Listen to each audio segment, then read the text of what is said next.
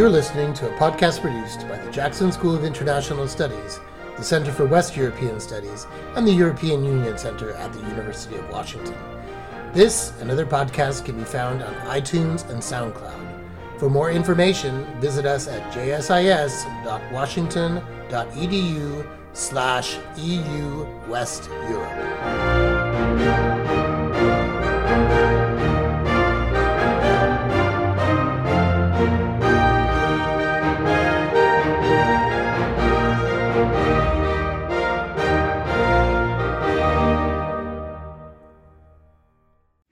Hello, and welcome to this evening dedicated to the Old Continent. I am Ilona Härmävaara, the visiting lecturer of Finnish, uh, and I want to welcome you all on behalf of uh, the Finnish Studies program and the Scandinavian Studies department. This fall, Finland holds the presidency of the Council of the European Union for the third time since it joined in 1995. In fact, Finnish has also been taught at the University of Washington uh, since 1995 through the Finnish lectureship supported by the Finnish government and UW. As the holder of that post, I am delighted that we have here tonight a Finnish ambassador who ha- has a perspective on the Euro- European Union longer than the Finnish membership in it. This lecture is co hosted with the Jackson School, and it is a great, great honor to have Ambassador Jan Store uh, here today to give us a talk as part of the celebrations of the 25 years of European studies at the University of Washington. Before I hand uh, the floor over to the Chair of European Studies, Sabine Lang, I want to say thank you to the family Eero Tetri, uh, whose generous support of Finnish at the University of Washington has allowed us to bring Mr. Store to campus. I also want to thank the European Studies Program uh, for their close collaboration in putting this visit together. So thank you and welcome.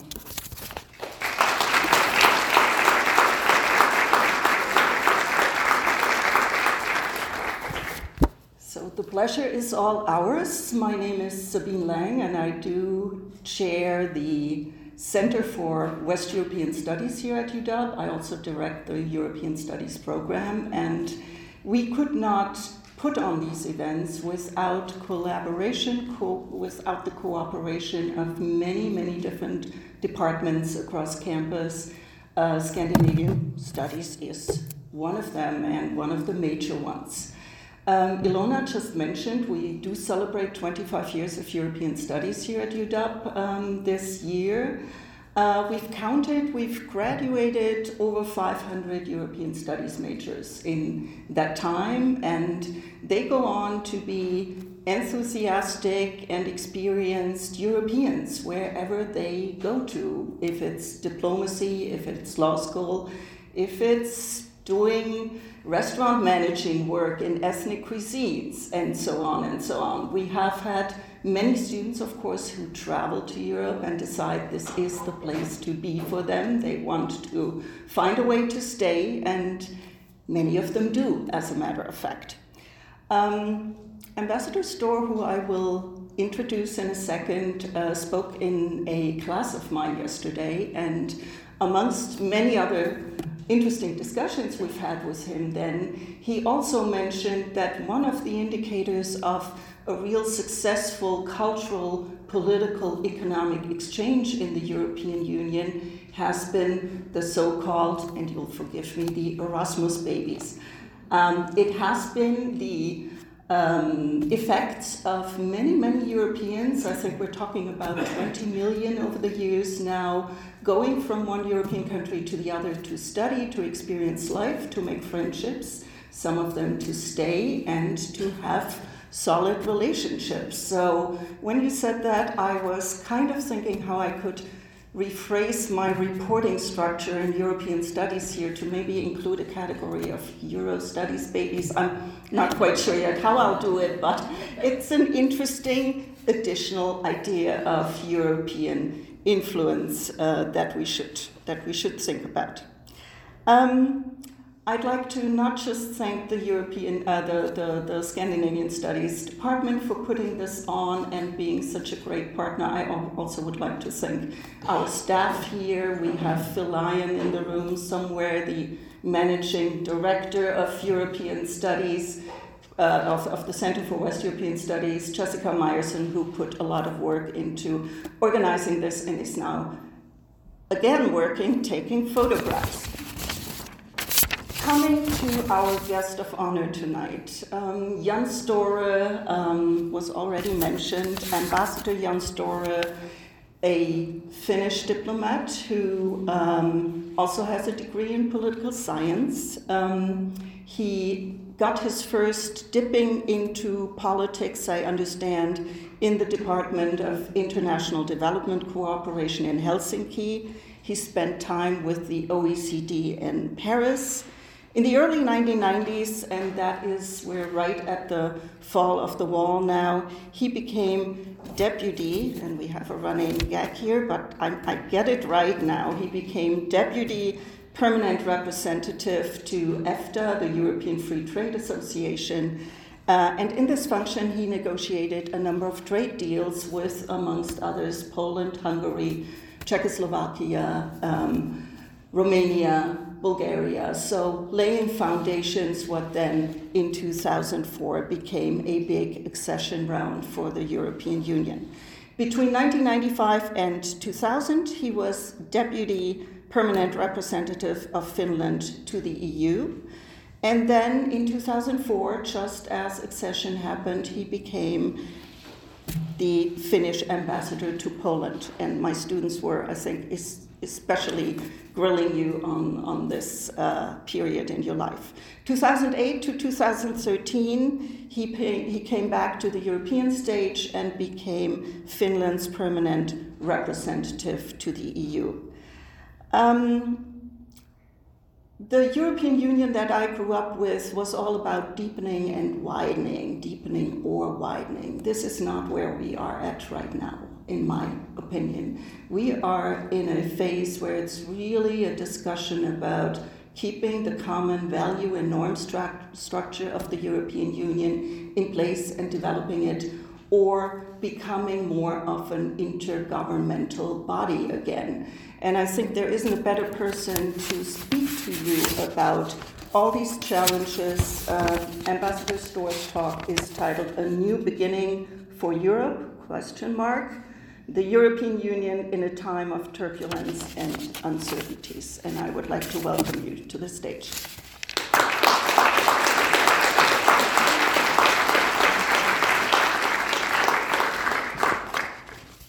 Thank you uh, very much, Ilona. Thank you very much, uh, Sabine. And uh, thank you all for coming here tonight. I hope you will not regret that you did not stay at home following the football match. If there is one tonight, I don't know.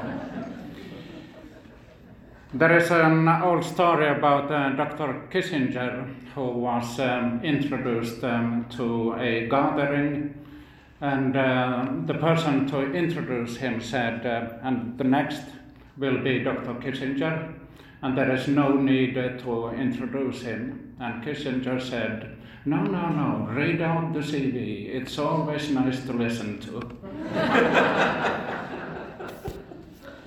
Sabine, you were uh, referring to my um, uh, early career, and um, I started uh, with um, international development aid and I did uh, that for eight years without visiting a single development country, develop, developing country. I think uh, this is a Finnish record, perhaps, perhaps a European record, but uh, I'm proud of it. I have a second record. Uh, my first stay in uh, Brussels was. Um, uh, from 95 to 2000 um, after we joined.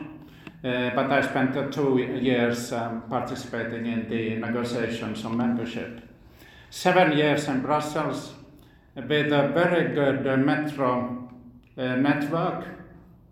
And during those seven years, I did not use the metro one single time. not because I thought it's not my standard, it just happened. But again, I think a record. Now, Europe. Uh, thank you very much. It's uh, very, really uh, impressive that you are interested in this uh, subject. I will start um, in from the early days, and I will uh, uh, work my way through the decades and come to this very day. As you know, uh, Jean Monnet, the Frenchman, was one of the founders of uh, the European Union, and he was a really a real visionary. And he spent some time here in uh, the US as well, and I think he got many of his ideas in this country. After the war, he was um, convinced that Europe needs a new beginning and something else compared to what had been in Europe during the uh, preceding decades, uh, with all the bad developments, two world wars, and uh, all that. And he thought not that people would become better, but he thought there has to be a system which will avoid wars in the future. And uh, his um, aim was to build peace, and he thought the uh, means to this would be to uh, build um, economic integration. And he thought in common institutions, supranational institutions, and he believed in sharing sovereignty, sharing one's own sovereignty in order to have a common sovereignty. Uh, by the way, uh, the US uh, was uh, very supportive, supportive of uh, this um, uh, development. And without the US, the integration process would not have started, would not have developed, and would not have given the fruits it has given today. the European integration was one part of the new multilateral order. UN was one part, uh, GATT at that time, now World Trade Organization, was the second, European integration the third, and uh, the Security Alliance, NATO, was the fourth. And uh, this is a system which has served us well in Europe, in uh, uh, the US, and uh, more widely in the world. Now we are uh, 70 years um, later. Am I shouting? Would you like me to shout?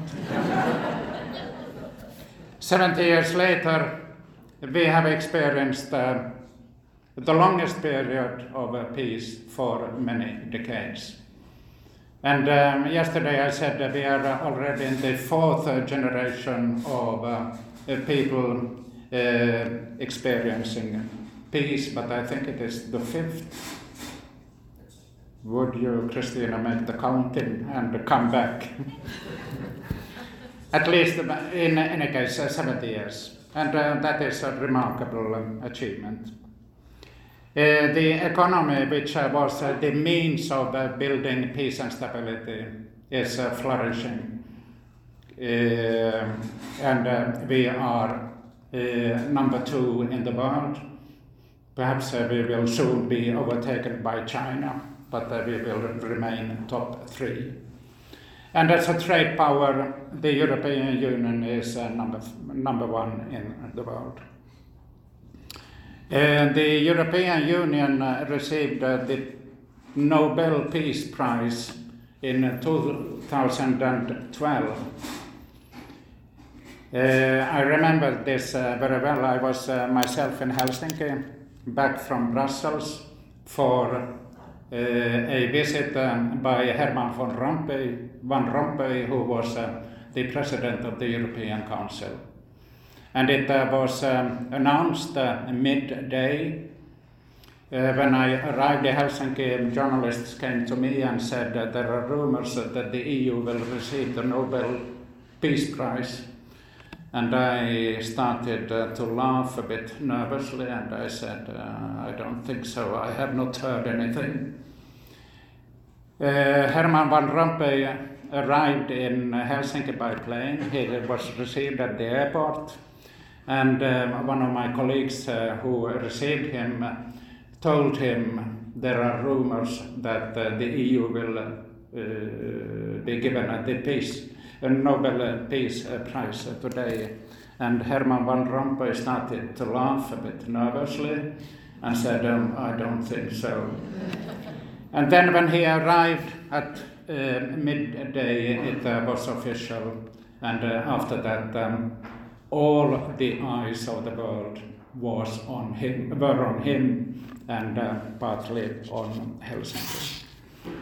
Uh, soon after this, um, uh, there was a competition for young people in, in Europe, and the question was, uh, what does uh, the EU mean for you? And uh, it was a competition where you had to put up a tweet on what you thought EU meant to you. And uh, this uh, competition was uh, won by a young Maltese lady and her tweet was For my parents, it was a dream. Sorry, for my grandparents, it was a dream. For my parents, it was a process. For me, it is everyday life.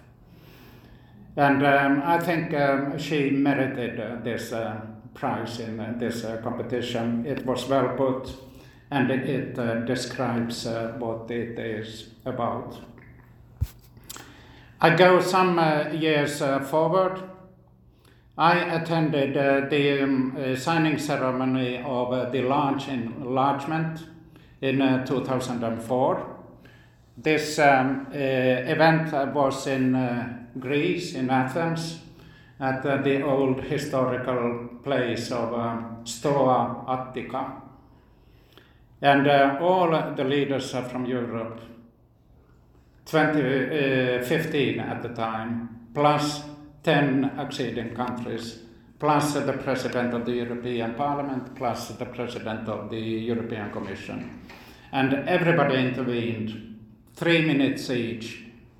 Everybody uh, stuck with the time, except for our friend Berlusconi. And when he started uh, to speak, um, I looked at my watch. Um, this might exceed three minutes, and he used seven minutes. And his speech was excellent. It uh, did not start anywhere, and it did not end anywhere. and there was nothing in between. But I think uh, Tony Blair, who was uh, Prime Minister of uh, the UK at the time, uh, he put it uh, quite well speaking without notes, respecting three minutes. And he said, uh, This is a new beginning, again, a new beginning for uh, the eastern part of Europe. It is a homecoming. They are rejoining us. And that uh, gives opportunities to them. For us in the West, it is um, going back together with our old friends in Eastern Europe. And uh, the result of all this will be a gain for everybody, and we will win, everybody will win on this um, uh, development. Uh, a bit after this, um, uh, Pat Cox, an Irishman who was um, at that time president of the European Parliament, uh, visited Finland, met with my foreign minister over dinner, and I was sitting at the table as well. Uh, we were uh, discussing uh, the enlargement uh, process and um, uh, the result of it, which was that they would accede, uh, accede the union. And Pat Cox said this is um, something more than just directives, than just technical, technicalities, more than just small things. And he told about a conversation he had had, had um, a bit earlier uh, with a Lithuanian uh, politician. And this uh, Lithuanian politician told that uh, in the 60s his family had been uh, deported to Si- Siberia. After 10 or 15 years, uh, they returned. But as um, his father had been uh, politically active uh, on the wrong side, they returned without any perspective for the future. His father was out of a job, and uh, they had uh, to do uh, many things in uh, order to survive, but not a decent job.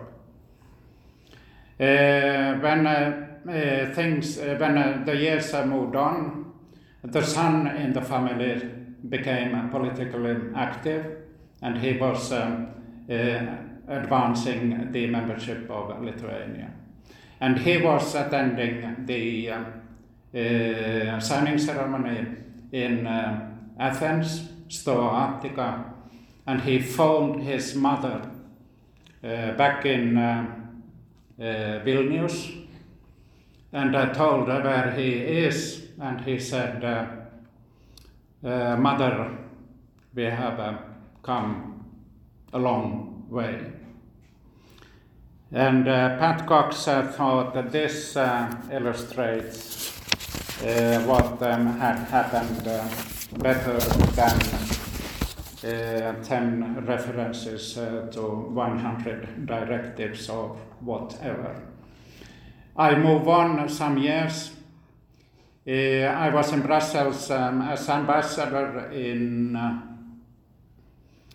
2008 till 13. And uh, sometimes around uh, 2008 uh, or 9, the Estonian commissioner phoned us and said he would like to meet me. He was in charge of transport, an important file. So I took my uh, uh, my um, uh, a diplomat working with transport with me and prepared for a discussion about transport. And he did not mention one word about transport. And he, he wanted just to sound out um, uh, what um, I, we in the uh, representation were um, uh, thinking about. And uh, we started to discuss um, the um, relations with Russia. And I said uh, a bit apologizing that we have a bit of um, difference in our uh, attitudes, Estonia and uh, Finland.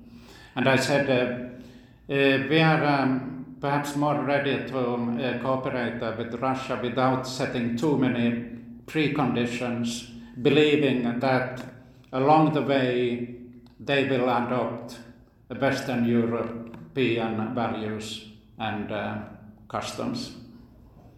And uh, Kallas said, um, well, I have um, to tell you, Ambassador, a little bit uh, about Estonia. And he said, when it uh, regained its um, independence in, uh, in, the early 90s, they put um, emphasis on uh, three things. And the first one was um, uh, the rule of law. And the second was building strong institutions and the third was to cement democracy. And he said, without these uh, measures, Estonia would not be what it was at, at, that time, would not have been able to join the European Union, and uh, would, would not have uh, produced uh, the fruits they produced. I just uh, finished a book uh, this morning by a former Prime Minister of Estonia, Mart Laar, very interesting book and he uh, wrote about uh, these um, events and uh, those times and gave evidence of the same. And this was in um, contrast, um, in stark contrast to some other countries.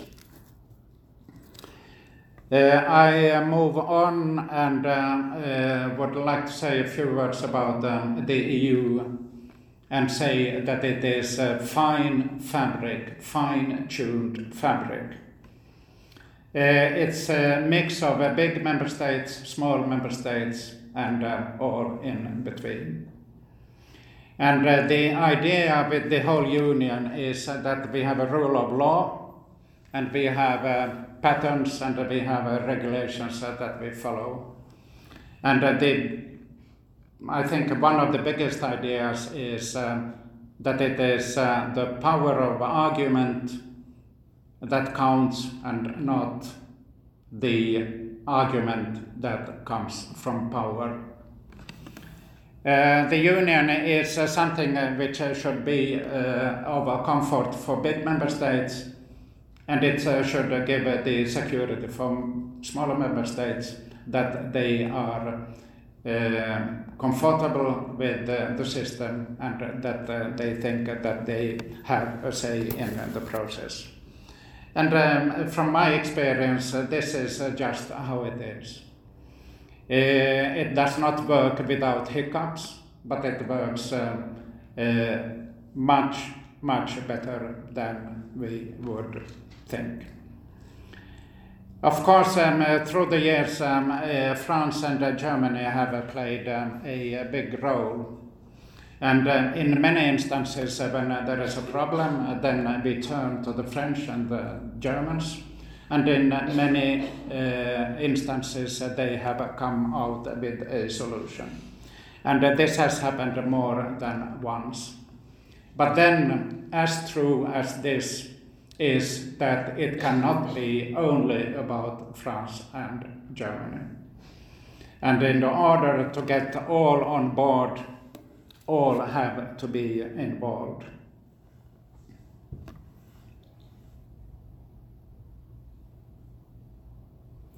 There is uh, much um, uh, discussion in these days, um, during the last years, perhaps uh, during the last uh, decades, about um, the uh, democratic uh, legi- what do you call it? Legitimacy. Becoming a bit tired. Right. And uh, the saying is uh, that um, this uh, can be st- restored only through the uh, European Parliament. Well, this is uh, true, and it has happened, and it is fine that the European Parliament is elected directly by the European people. But uh, when some say that um, the others are not democratically elected, talking about our prime ministers, or heads of government, they are not um, right on that. Uh, during the um, uh, euro crisis, economic, financial economic euro crisis uh, 10 years ago, uh, ended um, finally in 2015. Uh, I remember Herman Van Rompuy, you remember him, my friend from Helsinki. Uh, he said, in response uh, to the um, suggestion that uh, the EU is not uh, really a democratic um, uh, um, setting, he said, um, think about uh, the prime ministers coming for endless meetings on how to uh, save the euro. The first problem they have is to get a mandate from their own parliament and that only would exhaust a normal man or woman fully, but they have to cope with it. And that is only the first part. Then they are coming to Brussels and they are sitting in a meeting one day, the following night, following day, perhaps following night. And they agree. Not easily, but they have to, and they usually agreed. And everybody would think, okay, this is uh, it, now we go home, everything is fine. But then starts the third phase, and that is perhaps uh, the most difficult, and that is uh, to explain to the parliament again. This is uh, what we achieved, this is uh, what we decided, and this is something I propose we have to live with. So if um, somebody say, says uh, that um, they are not um, responsible or uh, uh, taking uh, their part in this, nothing could be more wrong. talking uh, two or three minutes about um, the cycle which uh, now has um, come to an end, 2014 till 19. Uh, Donald Tusk, who has been uh, the president of the European Council, uh, his um, uh, time is out next week. He has been very good. He is a true politician and he cares for Europe and most of all, he has a terrific sense of humor.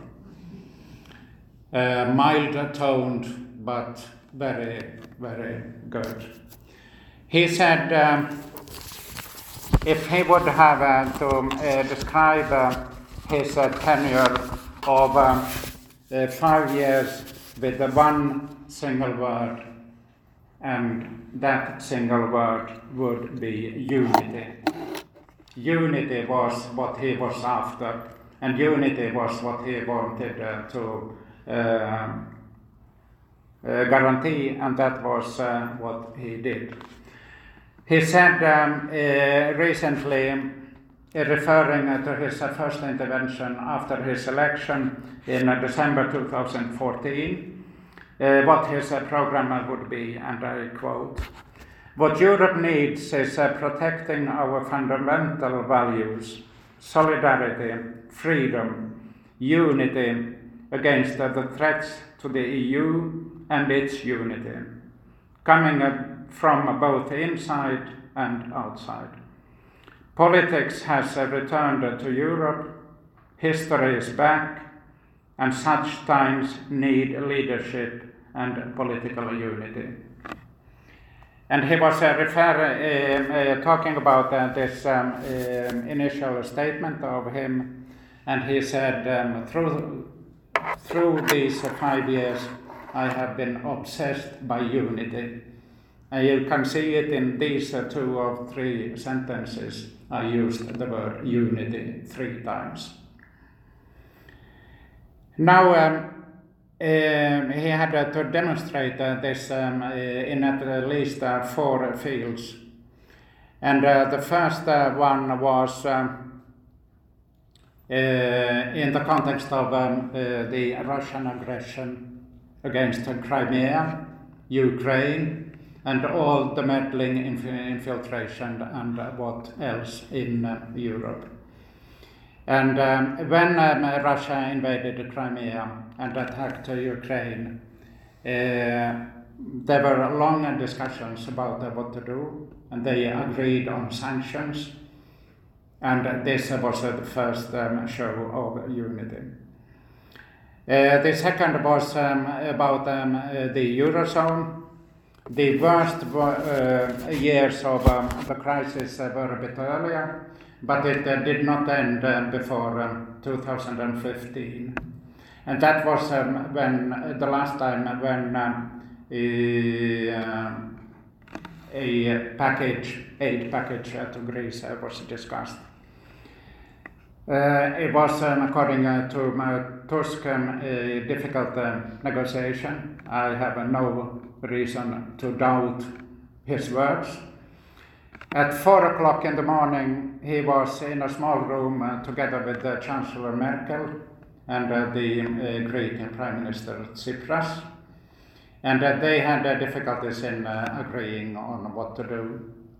And uh, they were a bit uh, frustrated, frustrated, and uh, they were um, ready to leave the room. And Tusk said, closing the door, Sorry, no way you are leaving now. You have to sort this out. So they sat down for another 45 minutes and then they uh, left the room with an agreement. And uh, Donald Tusk could, before the international press, announce that we have agreekment. the third uh, example is uh, migration.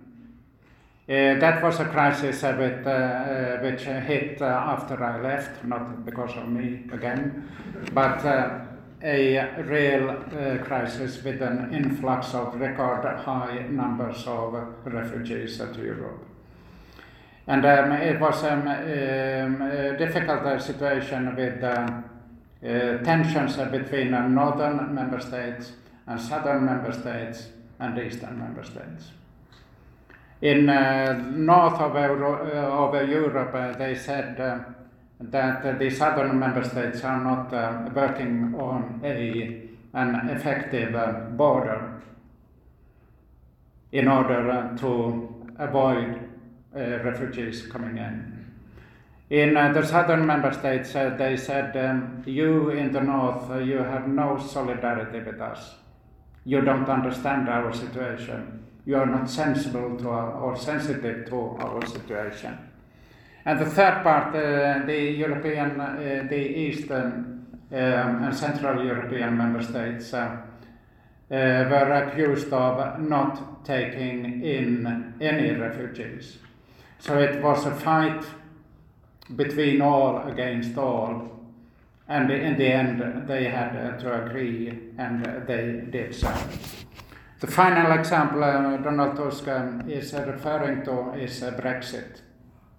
Have you heard about this? Do you like it? Do you hate it? Right. Uh, when uh, the UK announced that, that they uh, would like to leave, one reaction thought was that this will spread to other countries. And um, the UK was not um, late in uh, proposing that perhaps this would be a good idea for you as well. We don't want to leave alone. Join us in this exodus. And what happened? The 27 member states have been united all since. And all efforts from the UK to have bilateral negotiations, uh, to have a wedge in here, another wedge there, all has been in vain. A word about uh, Juncker, who is uh, the outgoing uh, president of uh, the um, uh, European Commission. He said um, uh, the last five years, in his view, has been a question of European solidarity.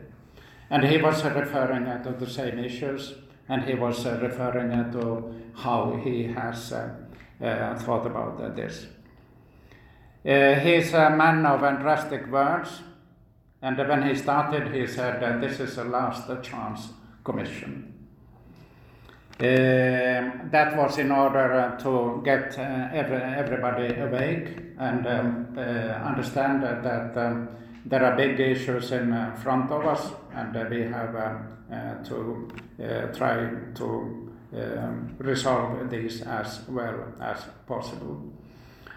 Uh, his um, uh, medicine was uh, to have a more political commission than before. He wanted to be big on big and small on small, and uh, this was in a response uh, to um, uh, public opinion, who thought that the European Union is meddling in too many uh, minor things. And his agenda was growth, jobs, and investment. Uh, without uh, going into any de- details, I think he has uh, been um, uh, successful on these um, uh, three uh, endeavors. Um, Jean-Claude Juncker has a great sense of humor, and he was referring to a meeting with President Trump on trade issues. And um, he, he said um, Trump, in his usual style, introduced the subject uh, for 20 minutes, telling about all persons he had met and uh, saying, I told him, I told her, I told him, I told him. And then Juncker said, uh, You have been uh, talking to the wrong persons. And um, President Trump uh, was a bit uh, wrong footed. And he said, What? What are you talking about? And Juncker said, You should talk to me. And uh, Juncker is coming from Luxembourg, the smallest member state of the European Union. And he said, It's me, I am the man. And he was right, of course, because trade policy is uh, a common competence for the European Union. And a common, a, a, a did I say common? a sole sole competence for the uh, for the union and uh, hence for the commission. So the right man to talk to was Juncker. And I think after that uh, they started uh, to talk uh, business. I have been dragging on for far, far too long, so I will end just with one note. Uh, the new commission and the new cycle will start uh, hopefully on 1st of uh, December. It is not secured yet, but this is the um, intention. And uh, all, uh, many of uh, the big issues um, which have been dealt with uh, during the five uh, last years and the 10 last years, 15 last years are still there. Climate change, uh, migration, threats coming from the outside, and then internal issues as, um, um as making the single market even stronger. Uh, Juncker said uh, we have one problem in, EU, uh, in uh, the EU and uh, that uh, in Europe in general, and that is that we are dying out. still in the beginning of 1900, 20% of the world um, population was in Europe.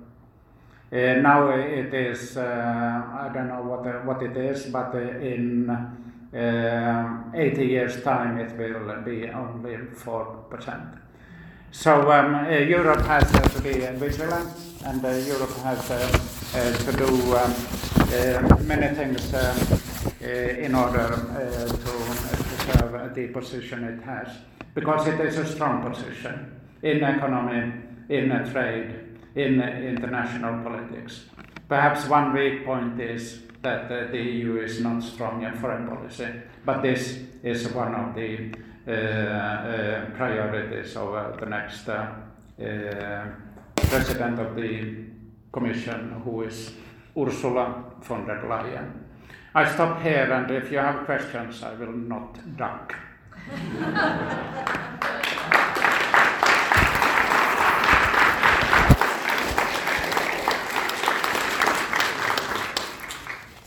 so much. And uh, we would like you to use the microphone. We have two microphones, actually, one right and left, for asking questions because this is going into a podcast. So please just raise your hand. So one Raise your hand if you want to be heard by the American people. Actually, this is for you, not for the American people. what, is Europe going to do about Viktor Orban in Hungary? It's a problem. And um, if um, you listen uh, to the Finnish uh, Vice President of the Commission, Jyrki Katainen, he says uh, that Brexit is a grave uh, thing. He says um, migration is a difficult issue. He says uh, that Russia as aggressive as it is nowadays, is a big problem. But the biggest problem is the erosion of common values. And he says, and I agree, and uh, we are not uh, the only ones, uh, this is uh, something which uh, has to be stemmed, and it is not easy to do, but it has to be done. If uh, this spreads from Hungary now the same problem is in Poland, but if uh, this is uh, spreading, then uh, the fund fundamentals of the European will be in danger. So it has to be addressed, and uh, we have uh, to come to grips uh, with this. Thank you. So, Nico, right here.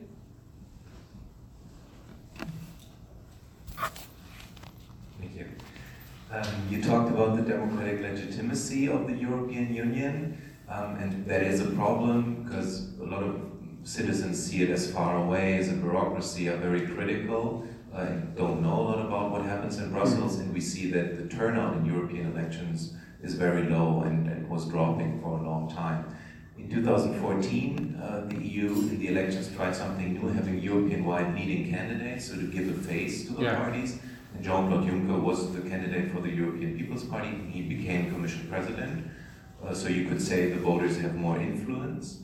But in the last election, we had again the leading candidates, but now Ursula von der Leyen is Commission president, and Yeah. she wasn't one of the candidates. Yeah. So, um, what do you think about this model? Was this a good idea to have more party competition, more democracy in European level? Um, and what is the consequences of that it didn't work in, in the last election?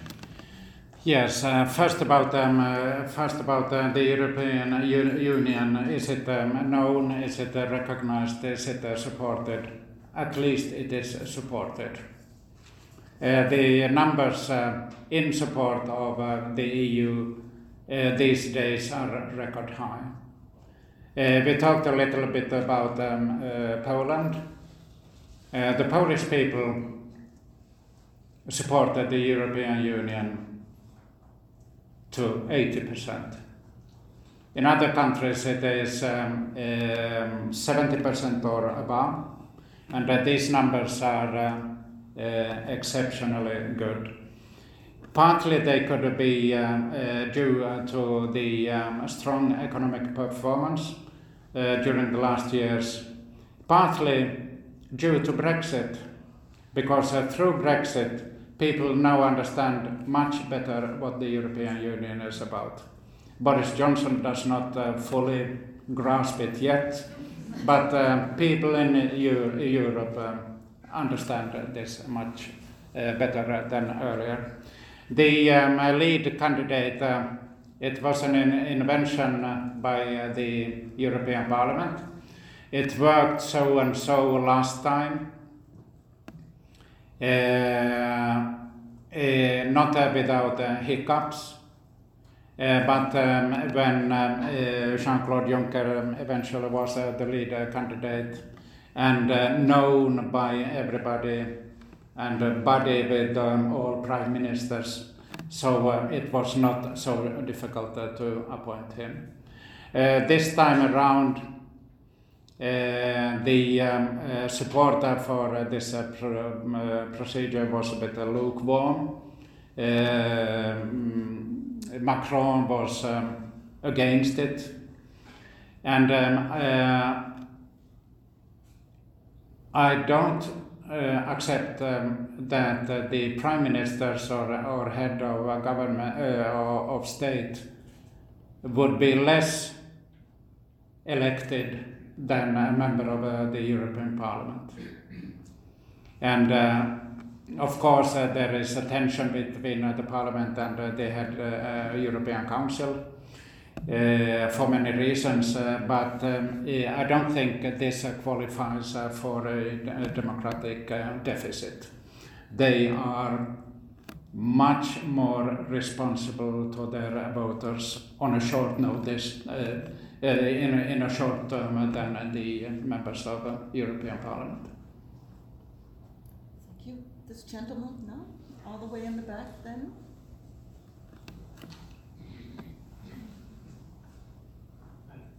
Uh, Do you think there has been uh, anything positive about uh, the EU is doing to stem Russian influence, uh, such as happened with Brexit or with the the 2016 election in the US, i- undue influence? Are you optimistic, or do you, do you think it's not a big problem in the EU?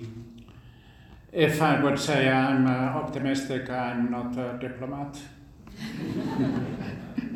diplomat has uh, to have uh, both uh, feet um, on the ground. But it's a good uh, question, and I will uh, give a, a decent answer to it.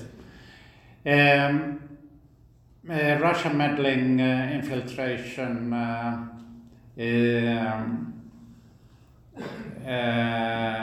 disturbing um, uh, elections in inside the, EU is not welcome, and it's not a good thing.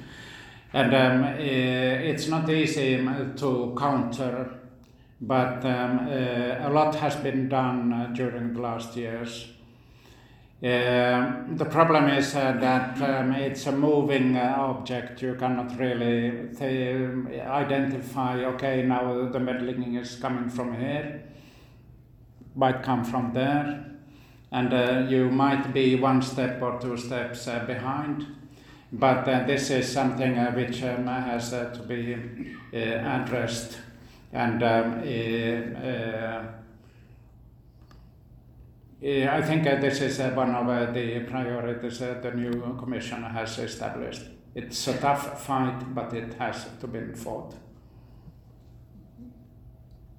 So, please.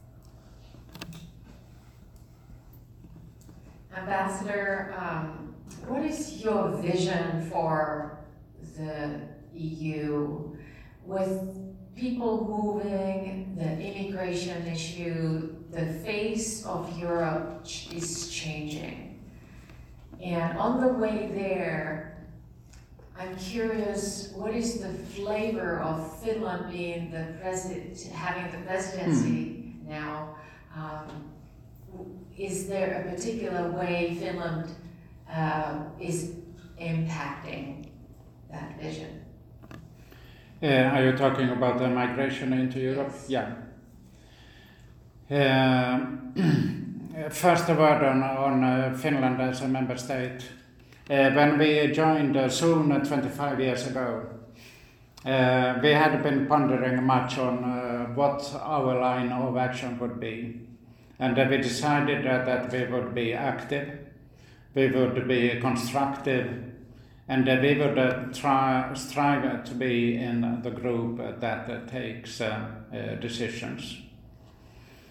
And um, for a smaller member state, um, we thought that this would be the best way to act.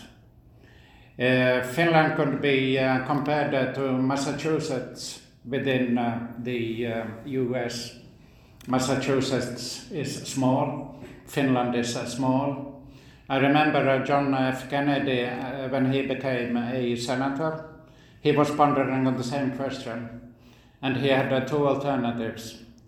Will I only see after the interests of uh, Massachusetts, then being labeled as a narrow politician, just uh, thinking of his own interests and the interests of Massachusetts? And the other um, uh, line of um, action was uh, to engage. Oops, sorry. Um, takes some time. Uh, the other uh, line uh, of action was um, to engage in na- nationwide policy and have a view on issues that are important for US and not just um, Massachusetts.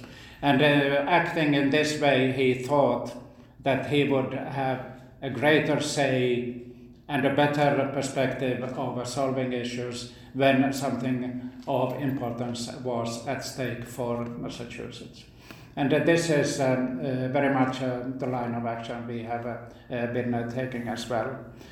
being um, president um, is a heavy task uh, but uh, it gives a possibility of um, uh, putting in the issues um, you like to be put into the machine. And if we look at um, the um, program of um, Ursula von der Leyen, there are um, at least a number of things which are inspired by Finland, not only by Finland, but um, inspired and advanced uh, by us. Uh, concerning um, uh, migration, uh, it's um, not an easy issue for Finland. I don't know whether it is an easy issue for anybody, but um, here we have, um, and this is my long term view, we have to be more sensitive to the situation in Southern Europe. And um, by the way, one more story. Uh, when we were about uh, to join uh, Sir Nigel Hicks, I think his name was, from the UK, came to Finland. And um, he was um, uh, participating in a uh, luncheon discussion. And uh, before anybody um, was ready to tell him how European we are, he came with a question and he said, uh, Are you truly European? And uh, the uh, uh other participants, uh, the Finns, were a bit uh, uneasy. What do you mean? Are we Europeans? He said, If there is a migration crisis in the Mediterranean, is this an issue for Finland? or is it only an issue for those countries uh, down there? And um, after that, um, the um, participants were not so um, ready to say that, uh, yes, we are Europeans. That was more than 25 years ago, and we are still um, struggling with this issue. So we have one last question back there, and I would ask all other people with questions to gather around Jan's store with wine and some food. When, when will I be a free man? Not in the next half hour, but then. Okay. Okay. Yeah, sorry. No, it was not after your question. I figured my question then. Um, I just wanted to hear more of you comment about the perussuomalaiset and how they affect um, domestic politics in Finland and then also European politics. We had a little discussion on Monday, but I'd like to hear more about what you have to say about About that. what? The perussuomalaiset, the Finns. Ah, okay. Perussuomalaiset. I heard Berlusconi and I was wondering, is he still around? um, um, the populism or uh, right-wing nationalistic parties, whatever you like to call them, is a problem in Finland. It is a problem in Sweden. It is a problem in Denmark, in Germany, in the Netherlands, in almost all European countries. Uh, the easy answer is uh, to say that uh, people are not uh, aware, they are not educated, they don't um, um, understand uh, what um, the world, how the world is uh, today. Far too easy. Um, there is um, um, real concern among many people in all uh, member states, mainly stemming from globalization. Uh, and uh, the globalization is uh, not um, treating everybody uh, in an equal way. Uh, and when this is um, as it is, uh, there is a possibility for political parties to make a gain of this, on this. And uh, I say and I mean to make a gain out of this.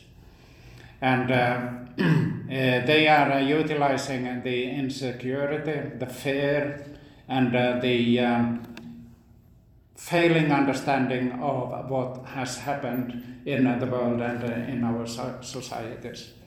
Here I am. Here I um, uh, favor much more the Emmanuel Macron approach uh, when he said, "I hear you, I understand you, and I want to come to grips with your problems, and I will not. I repeat, I will not utilize your fear, your insecurity for political purposes." And I think that um, along these lines we have uh, to come uh, to grips uh, with this problem, which is a big problem. On this very optimistic note, No. thank you a lot.